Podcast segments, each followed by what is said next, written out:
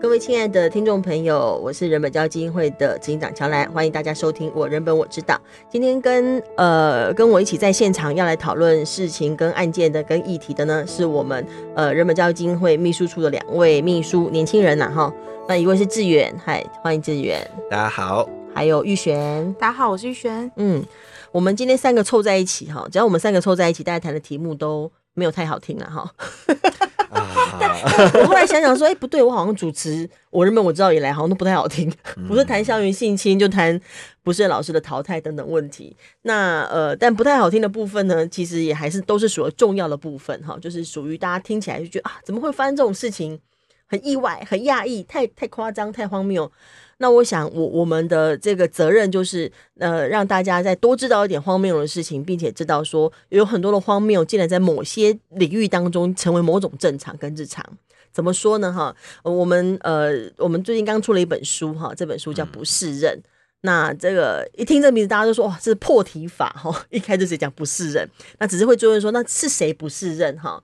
那在在这本书当中，我们记录了很多呃，我们处理的实际的发生的事情，在校园里头的申诉个案。那不是人的有谁呢？有老师，有体制，有校长，有整个行政的系统。都发生了不适任的问题，也就是说呢，由于很多环节都失灵了，才会造成我们的小孩进入进入校园之后，竟然会失去人权哈，甚至有很多小孩他们他被体罚了啊，或者是被被辱骂了，那我们的体制，我们的老师还可以非常颠倒黑白的说啊，是小孩自己把脸凑到我的手上，然后是小孩把胸口挺出来，所以我才捶到他。等等，就有很多颠倒是非的事情，很诡异。那这些诡异的事情，我们都有记录在《不适任》这本书啊。在这个书当中，我们也有提到说，我们不是故意要写一些乡野奇谈，我们从来没有要。但是，就如同呃这本书里头的作者张平，也就是人本教育基金会校安主任、校安中心主任，那他呃除了写书的内容之外，他也写了一篇序文呢。那这个序文里面呢，他他就把标题叫做“打怪记”，就是在我们的体制当中、校园当中。有很多诡异的怪存在，而他在整个处理校园申诉的过程当中，像在打怪一样哈。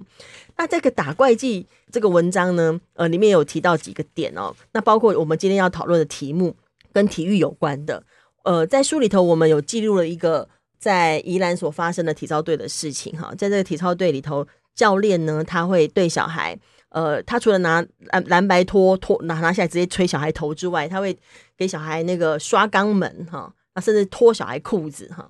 那当我们在这个案子呃发生的时候，这样来申诉，我们也开了记者会，那也去询问那个教练。但这这个教练当时就非常的委屈哦，非常的觉得自己很很不甘愿，就说为什么要举发我呢？为什么会说我必须要接受调查呢？整个体育馆都这样啊，又不是只有我，而且我们小时候在练的时候也是这样啊，学长也会脱学弟的裤子啊，所有的教练都会脱别人的裤子啊，就是只是一个惩罚嘛。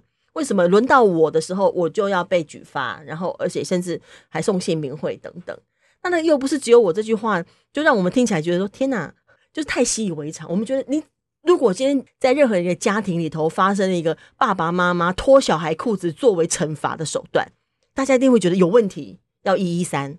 嗯，可是是这个场馆，在一个公共场合，教练脱小孩裤子作为惩罚。竟然得到的回应是说，又不是只有我，大家都这样，也就是把荒谬的事情当成了日常而不以为意啊。嗯，这是我们书中所提到的这个关于体操队的教练的一个习惯跟案例。但今天志远跟玉雪会带给我们另外的，也是在队里头发生的事情的案例。呃，要请施志远先说吗？还是好，我我先说哦，这是一个。最近的案子哦，就是它不是那什么好几十年前的事情哦，就是是最近的，嗯、而且这个事情二零二一年的事情，对对对，大家应该都还记得哈、哦，我们今年也才发生了这那个练柔道的小孩哈、哦、失去生命的非常严重的案件哦，所以这是很近的事情，但是呢依然没有处理好哈、哦。这个教练呢，呃，这个事情为什么会爆出来？是因为他其实常常体罚小孩，用浮板打小孩的头。那尤其他会在游泳队啦，对游泳队啦。然后他是一个非常有名的游泳队哈，这个教练是这个体育署核可的专任运动教练，在体育界都知道专任运动教练很难得很少，要到那个位置不容易。嗯但是这个教练呢，他每次都是，其实他比较多的是哈，他不是小孩顽皮啦、闹啦、容易有危险的时候打小孩，不是，是小孩没有办法游完全程。国小的小孩没办法游完全程，他中途站起来的时候就会被教练打。那这个这这个小孩这次呢，是因为他到一半了哈，他可能换不过气，他站起来一下，教练我们看到是有看到录影带的，教练非常非常用力的呢，先把这个浮板举过头，举过头。暂停一下，瞄准之后往那边丢过去。教练是在是在游泳池里还是岸边？他在岸边，所以等于小孩游的时候站起来，来是哦，他就瞄准，嗯哼嗯哼，丢过去。所以对他而言，这也不是一个什么我失控或是如何，就是一个小孩。如果你你站起来，我就打你；对你站起来，我就打你。对，我要我要说的是哈，他到底有多么不像失控呢？因为。这个这个家庭有三个小孩哈，都有去过这个游泳队。然后呢，他一直有体罚的事情嘛。爸爸妈妈其实一直有跟这个游泳队另外一个总教练反映哦。嗯哼。但是呢，每次反映呢，这个教练就说：“好好，我们会去观察，会去了解，会去处理。”就是那个总教练，总教练那边，总教练就会说：“我们去观察这个会打人的教练的状况。”对。可是讲了好几次都没有用。讲到之后哈，这次出事情哈，受伤的小孩，他曾经要退队一下。要退，他是打被浮板打到受伤哦。他被浮板打到受伤，他那个浮板不是软式浮板，是硬式浮板。嗯哼嗯，好。然后呢，他之前爸妈不想他被打了，怎么讲都没有用，所以就让他退队哈。退队一阵子之后，总教练来跟妈妈说说，哎，这个事情哈，我们一定会想办法处理的。要不要让小孩回来？要不要让小孩回来？让小孩。小孩表现的不错，他们一直想要他回去的意思。嗯，其实不是，就是要多收一点学生嘛。哦，对，哦、那在这样的状况下，妈妈觉得获得一个承诺，她本来以为这总教练真的会把事情处理好，都已经退队过了耶，结果回去之后，小孩就出事，嗯、小孩被打到多严重哈，那个浮板直接打到小孩的泳镜，嗯哼，然后呢，那个小孩的眼角膜受伤，嗯哼，好，半年多之后，现在哦，他现在还视力模糊。非常非常严重，所以教练他打头确实是故意的，是。可是他会说，我又没有故意让他受伤。他他会这样说的。他的说辞是哈，我要把浮板丢到旁边这个小孩旁边去，提醒他，他不要在水道中站起来挡到别人。OK OK，这这合理吗？不是，我要把浮板丢到小孩旁边，提醒他。那我提醒大家，他要提醒小孩，我提醒大家哈，小孩站起来的状况，他在空气中，教练说一声，他听得到。对，要用这个方法提醒吗？没错，没有必要。对，而且他不是说这一次才这样子，什么情急啊，为了避免后面撞到，其实不然不然学长撞到这个人会 到底会怎么样嘛？其实不会有危险嘛。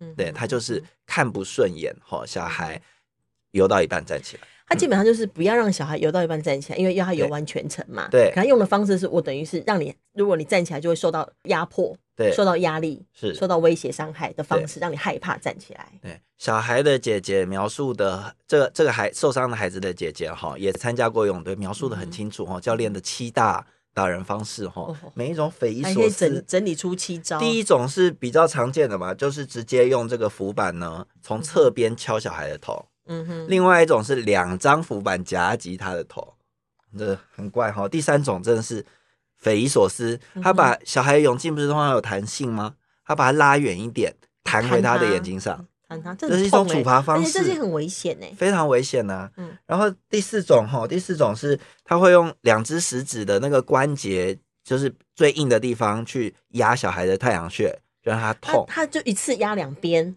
对，就是两手的那个食指的关节去压那太阳穴，对，然后夹个头的意思。再来，小孩就说嘛，就是弟弟受伤的原因嘛，就是如果有任何的这个人在游到一半站起来，他就会把这个人的头当做他的目标来丢浮板。嗯，那个影片之清楚哈，他的用力的过程、蓄力的过程、瞄准的过程、丢出去的过程，还可以狡辩，真的是我觉得蛮不要脸的啦。然后再来的话，哈，就是拖鞋打屁股，第六种，嗯、拖鞋打屁股打很大力，嗯哼，好，然后再来，他还有棍子可以打屁股。哎，这个教练算是一个专任教练呢？专任运动教练。那他的专长是什么？就是这样打小孩啊？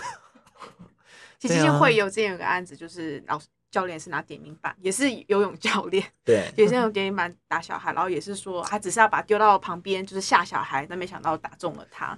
其实真的很多这种，他们专长是有这种说法，就跟那个老师说，我只是把手掌伸出去，是他把脸他脸靠靠过来，对，很离谱哈。然后这个案件呢，学校明明哈之前，我我觉得学校之前都已经知道教练会打小孩了，这样反映这么多次，哎，而且最后还叫小孩回来。这次事情发生都还有录影带，学校做的第一次调查报告，嗯哼，吼，他是说教练这个是发生的事情是意外，意外造成小孩受伤。他如何说这是意外啊？哦，我知道了，他们的说法就是那种他是有故意要打他，但是把他打到眼角膜破裂是意外。没有啦，他他是用教练的说法提醒他的时候不小心打到，他直接采用教练说法，对。然后呢，这个第一次调查哈，家长就已经非常非常的觉得挫败。原因是什么？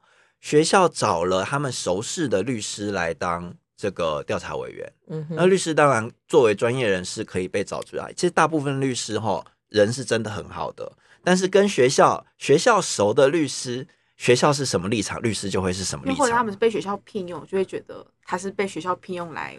完成的。对，那学校的立场就是事情不要闹大，他就是混淆了嘛。就是说，当然律师，当然律师他本身当然要协助当事人嘛，他代表当事人。可他现在这个身份，他是调查委员的话，他不应该代表学校啊，是他应该他对他必须是一个调查委员来调查事情的真相啊。对，然后这个律师那时候调查的时候，怎么这么复杂的事情？他说：“家长，你只有五分钟。”来陈述这个事件，这个完全语法不合哎、我们至少调查过程也有瑕疵。对，陈述的时候是尽可能让当事人能够好好的陈述，完整的描述，嗯、不是说你五分钟陈述完，然后之后做出来那个调查报告变成那个样子。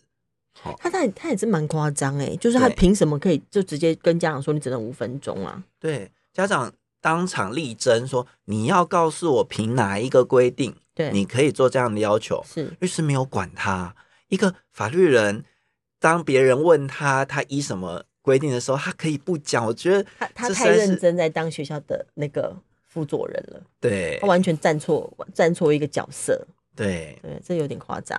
嗯，然后这样子，学校请熟识的律师啦，相关案件我们其实在进入学校协助的时候，嗯，其实发生过蛮多次的耶。嗯哼。哦，真的是，就其实我们有很多申诉家长都会觉得调查过程不应该由学校来组织这个调查，嗯，就是因为他们会觉得，就算调查的委员不是学校自己内部的教职员，可是学校。还是学校聘用的，嗯，所以这真的是一个很大的很大的问题。那我们其实基金会有时候也会陪家长一起去出席这样的调查会议。嗯，那光是我们的出席跟陪同，就会被学校要求说你有没有呃委任书啊，还是什么？他说其实这就是一个呃行政调查的一个，就是一开一个一个调查会议而已。可是学校却要我们具备很多完整的内容，访问的好厉害啊！因为我们之前刚访问。呃，新竹慧珍讨论另外一个案子，也有类似的状况啊。嗯嗯。然后甚至当时是差点连家长都进不去，哎。对。家长自己对，就是说要有小孩自己陈述，那小孩怎么面对？小孩才小学，然后而且他是到达一个事发现场的隔壁的教室，也就是旁边就是他被摔被摔两次的地方。嗯嗯。在这状况下，他竟然说是要小孩单独进去陈述。嗯嗯，所以这个调查过程问题很多，这个事情是蛮值得我们再整理一下，好好的也也让听众朋友可以了解这个状况，真的是蛮蛮多问题跟状况需要，就整个儿童权益的争取的过程当中，蛮需要我们这些大人有意识的来协助啦。嗯，但刚刚谈。这个案子，其实他就是一个游泳教练，他如果说真的要培养选手或培养诶在训练那个游泳队的人呢，然后要练习可以游完全程，然后要学会不要站起来，他有各种他专业方法可以做嘛。嗯，可是他用了一个最没有专业的方式，就是直接用浮板打小孩头。对，而且学校的处理方式状况状况那么不好，所以难怪家长是这样是告上法庭了，对不对？对，这样告上法庭，然后这个检察官在。检察官在问这个教练的时候，哈，教练还是坚持这个说法了。对，其实我们觉得很有趣，因为其实学校包含说他们请了律师当那个调查主任委员以后，报报告都还是诶、欸、相信老师的那一套说法。可是检察官在我们看到律师他做的法庭记录上，就是看到检察官的的反应啦，就是真的蛮符合一般大众的心情。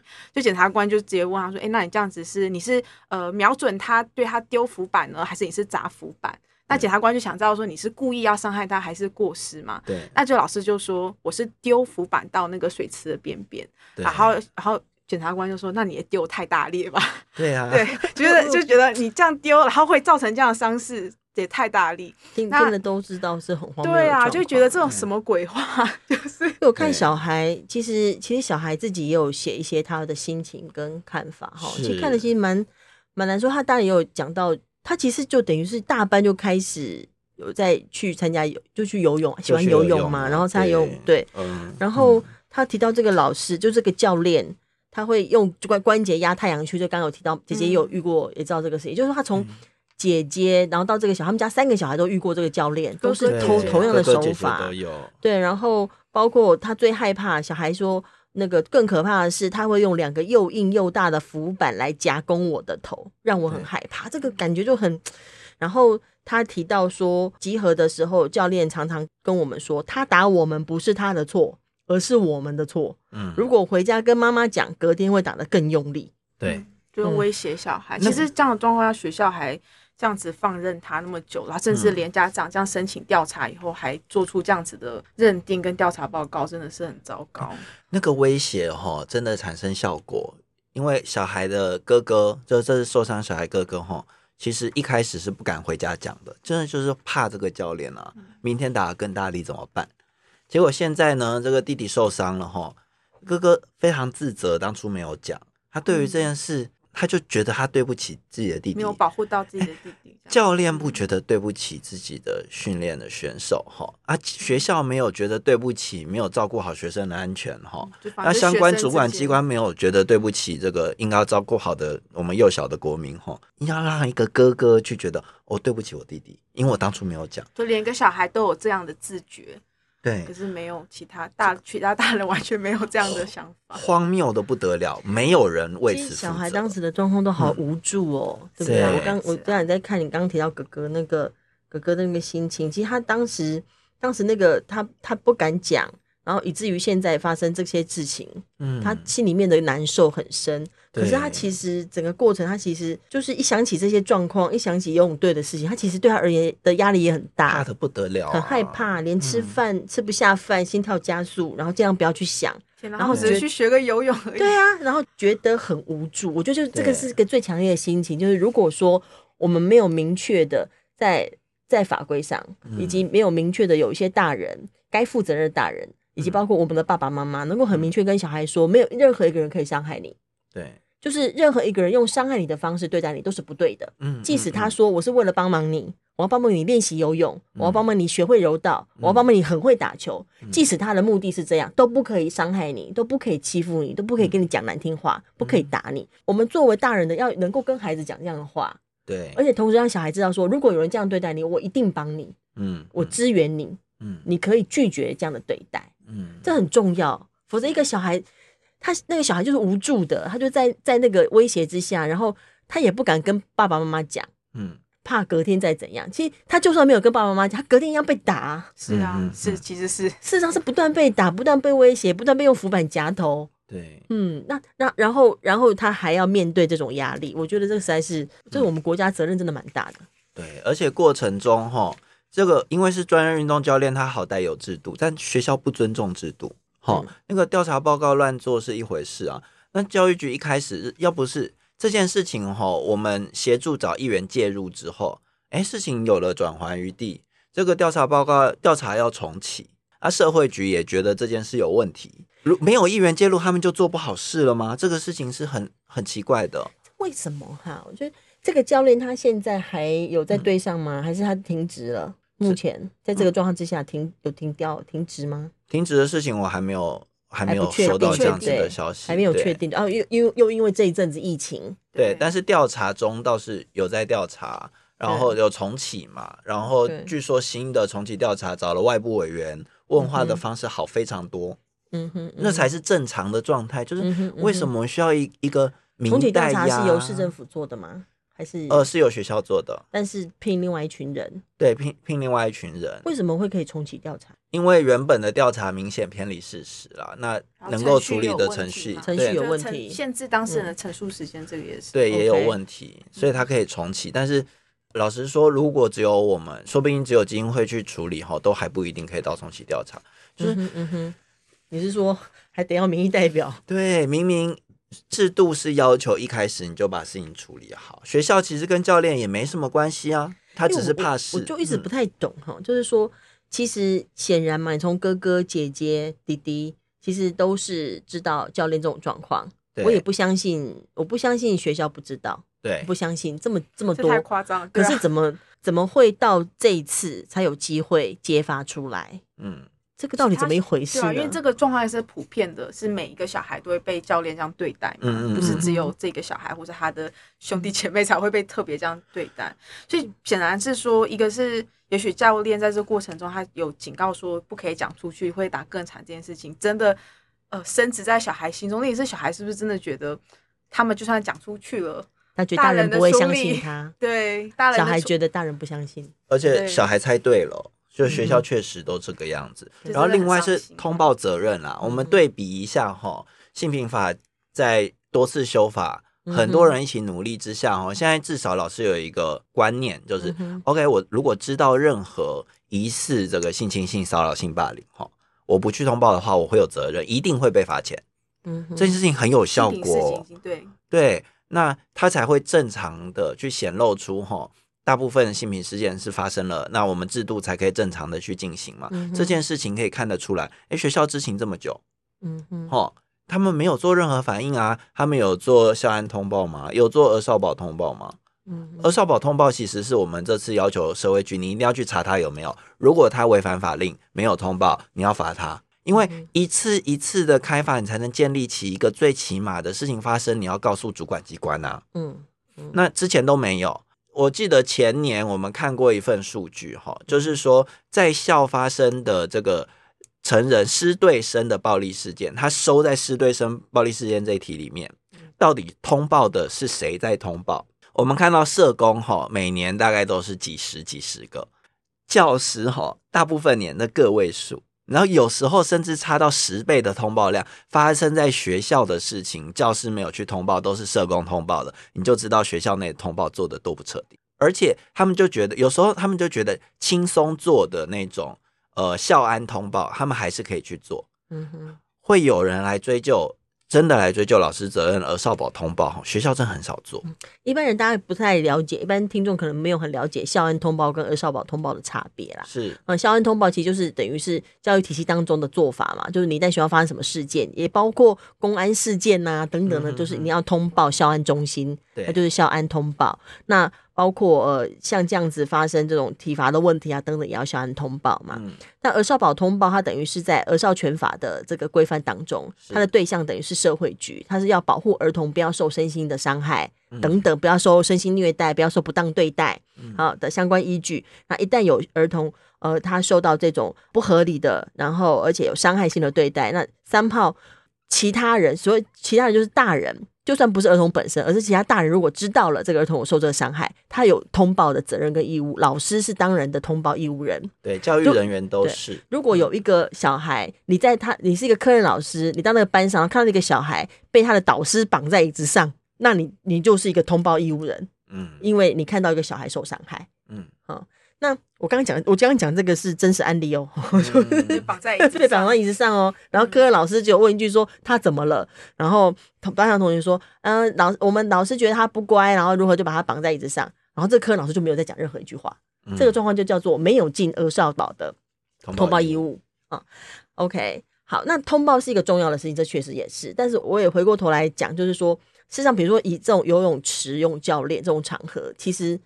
他就蛮容易，就是单独教练对一群小孩，嗯，有这种场很容易，他就是游泳池，他不是在一般教室当中，所以呢，类似状况一旦发生，不见得其他人会马上目睹，是。对不对？他们不没有机会看到，嗯、所以有个重要的部分是我们的小孩有没有在一定的过程当中，比如开学的时候，或者是呃，我们有一个由局长写给他一封信，或市长给他一封信，或需要很明白的宣宣誓宣布说，一个每一个小孩都不应该受体罚，嗯，每个小孩不该受辱骂。必须要有个正式的文件，正式的宣誓，告诉告诉学生，告诉儿童说，我们我们都是要保护儿童权益的。所以，一旦你受到了不对不当的对待，有哪些可能的申诉管道或通报的地方，是，就是也要让儿童自己知道。那你有这个宣誓，就代表你有打算要负责任嘛？对。所以我觉得校方的这个宣誓跟校方让让学生知道说，一旦一旦你受伤害，我们会怎么做，会怎么照顾你。我觉得这是一个重要的事情。可是我们这一块，事实上，我们的各级学校也几乎没有做这件事。对。就我们没有让小孩知道说，其实每一个你身边这些大人、这些教育工作者，都应该有责任保护你的身心安全。而事实上，我们今天讨论的各种话题，什么保护身心安全，它都没有牵涉教育专业呢。对。教育专业是说，哦，你怎么样教的小孩可以跟你对话，可以听得懂？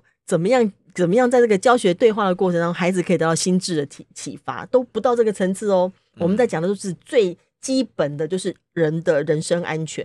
对，这事实上这是我们的呃，目前就这些申诉案当中，我们在诉求的，其实是我对我而言是蛮基本的门槛。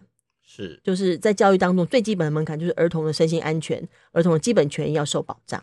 对，这已经是作为人的门槛，所有人都应该遵守。你不能打小孩，像学校会进行他校园霸凌防治的那个就宣导，所以说，哎、欸，如果碰到这状况，你可以写这单投到辅导室哦。对，对，都从来没有说啊，如果老师对你如果老师 对你做这样的行为，投到哪里？这已经不是对专业的要求了，嗯，这是对所有国民的要求。OK，好，所以这个关于这个游泳队教练的这个案子，目前也还在进行当中了哈。对，那如果有呃更进一步的结果，会有一些值得我们应该要跟社会大众报告的事情，我们也会再找机会让社会大众了解相关进展以及相关制度的进展。那最后有没有什么呃结语要跟我们的听众朋友说一下的呢？最后一分钟。好，就是我们现在要处理体育事件吼，它真的是百废待举啦，真的是百废待举，几乎是一个空壳的制度要重新建立起来，所以我们需要非常多大众对于这件事的监督跟支持。嗯，他要推动立法，他要推动主管机关改善他的行政方式，他要推动学校，他要推动馆场要去管他的教练。嗯，这些事情吼，每一个环节如果没有民意的作为一个基础后后盾的话，吼，你可以看到。他们没有压力的时候，真的就做不好事。所以在这个环，嗯、这个我们在建立这些基础的时候，哈、嗯，真的需要大家的支持。嗯哼，嗯哼。就我们前几年就是大家很在意这个体育协会改革，因为像我们有呃国民体育法的催生，嗯、但也想让大家知道说，就其实我们整个体育的环境要进步，不是只有呃就是协会的，就是这些内部的一些呃利益啊，还是就是选评的一些这些正义而已。其实最重要的是还是我们真正到底怎么去教育我们的推广我们的体育教育才最重要。那更重要的是，其实呃保护小孩是每个人的责任。那只要每个人这样的意识，不管是教体育教美术。还教数学，你都不可以这样子对待一个人的时候，我们才有办法真的去保护到我们的小孩。嗯哼嗯哼，OK，今天感谢两位。呃，我想很多听众朋友一定会想，那我们到底可以怎么参与？吼，会的，我们会公布在我们的脸书上头。对，就人本教育基金会的脸书粉丝页呢，呃，除了我们会播放我们今天所录制这个 Podcast，那同时相关的案件的进展。还有就是说，呃，大家可以如何表达意见、跟心情、跟看法、跟要支持的法案，那都可以运用我们的呃人本教育基金会的粉丝页。那我们也会在当在在这个粉丝页当中设计一些活动，让大家可以表示对体育的制度的想法跟支持。今天谢谢两位到现场，那我们下次再见喽。好，拜拜，谢谢大家，拜拜。拜拜。